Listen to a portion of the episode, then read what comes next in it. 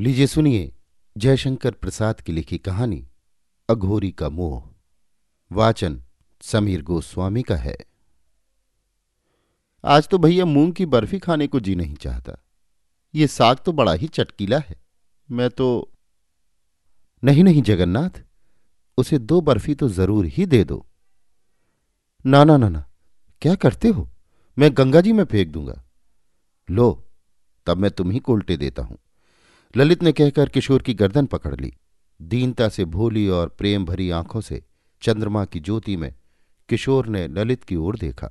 ललित ने दो बर्फ़ी उसके खुले मुख में डाल दी।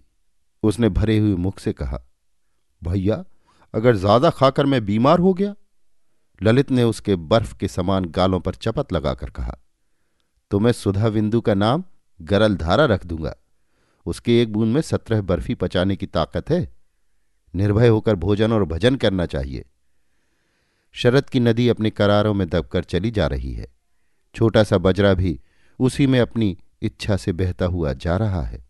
कोई रोक टोक नहीं है। चांदनी निखर रही थी। नाव की सैर करने के लिए ललित अपने अतिथि किशोर के साथ चला आया है। दोनों में पवित्र सौहार्द है। जानवी की धवलता आ, दोनों की स्वच्छ हँसी में चंद्रिका के साथ मिलकर एक कुतूहलपूर्ण जगत को देखने के लिए आह्वान कर रही है। धनी संतान ललित अपने वैभव में भी किशोर के साथ दीनता का अनुभव करने में बड़ा उत्सुक है। वो सानंद अपनी दुर्बलताओं को, अपने अभाव को, अपनी करुणा को उस किशोर बालक से व्यक्त कर रहा है। इसमें उसे सुख भी है, क्योंकि वो एक ना समझने वाले हिरण के समान बड़ी बड़ी भोली आँखों से देखते हुए केवल सुन लेने वाले व्यक्ति से अपनी समस्त कथा कहकर अपना बोझ हल्का कर लेता है और उसका दुख कोई समझने वाला व्यक्ति न सुन सका, जिससे उसे लज्जित होना पड़ता। ये उसे बड़ा सुयोग मिला है। ललित को कौन दुख है? उसकी आत्मा क्यों इतनी गंभीर है? ये कोई नहीं जानता, क्योंकि उसे सब वस्तु की पूर्णता है। जितनी संसार में साधारणतः चाहिए, फिर भी उसकी नील नीरद माला सी गंभीर मुखाकृति में कभी कभी उदासीनता बिजली की तरह चमक जाती है। ललित और किशोर बात करते करते हँसते हँसते अब थक गए हैं। विनोद के अवसाद का आगमन हुआ। पान चबाते चबाते ललित ने कहा, चलो जी, अब घर की ओर चले। मांझियों ने डांड लगाना आरंभ किया। किशोर ने कहा, भैया, कल दिन में इधर देखने की बड़ी इच्छा है। बोलो, कल आओगे? ललित चुप था। किशोर ने कान में चिल्लाकर कहा, भैया, कल आओगे ना? ललित ने चुप्पी साध ली। किशोर ने फिर कहा, बोलो भैया, नहीं तो मैं तुम्हारा पैर दबाने लगूँगा। ललित पैर छूने से घबरा कर बोला अच्छा तुम कहो कि हमको किसी दिन अपनी सूखी रोटी खिलाओगे? किशोर ने कहा, मैं तुमको खीर मोहन, दिल खुश। ललित ने कहा, ना ना ना ना मैं तुम्हारे हाथ से सूखी रोटी खाऊँगा। बोलो, स्वीकार है? नहीं तो मैं कल नहीं आऊँगा। किशोर ने धीरे से स्वीकार कर लिया।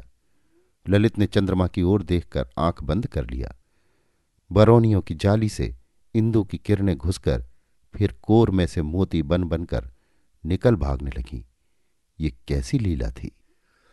पच्चीस वर्ष बाद कोई उसे अघोरी कहते हैं, कोई योगी।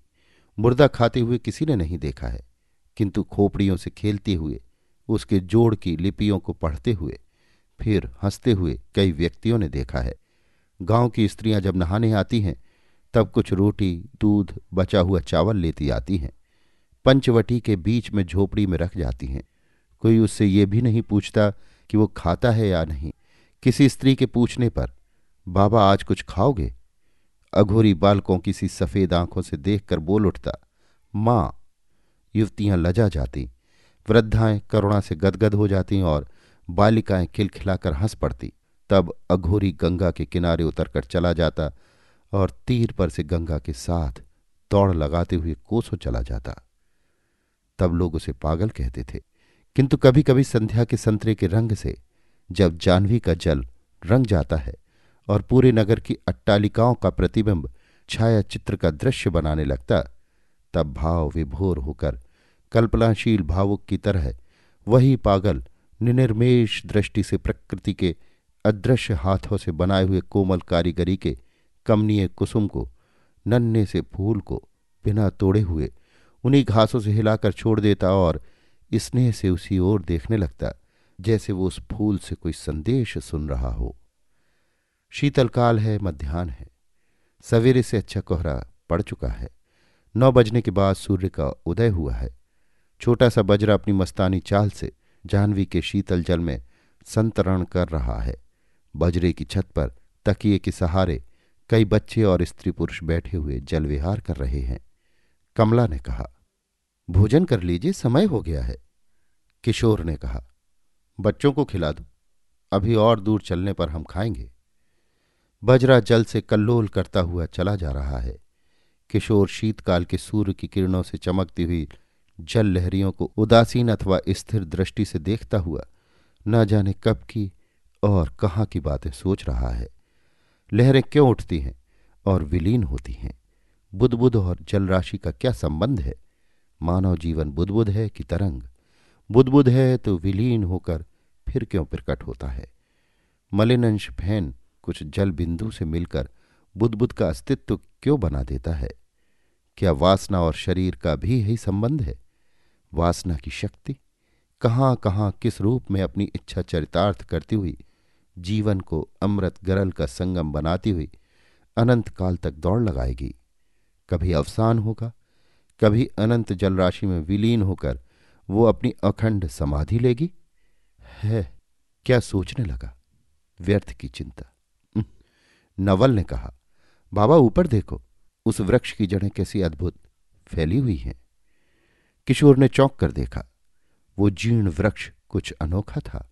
और भी कई वृक्ष ऊपर के करारे को उसी तरह घेरे हुए हैं। यहाँ अघोरी की पंचवटी है, किशोर ने कहा। ना रोक दे, हम यहीं ऊपर चलकर ठहरेंगे, वहीं जलपान करेंगे।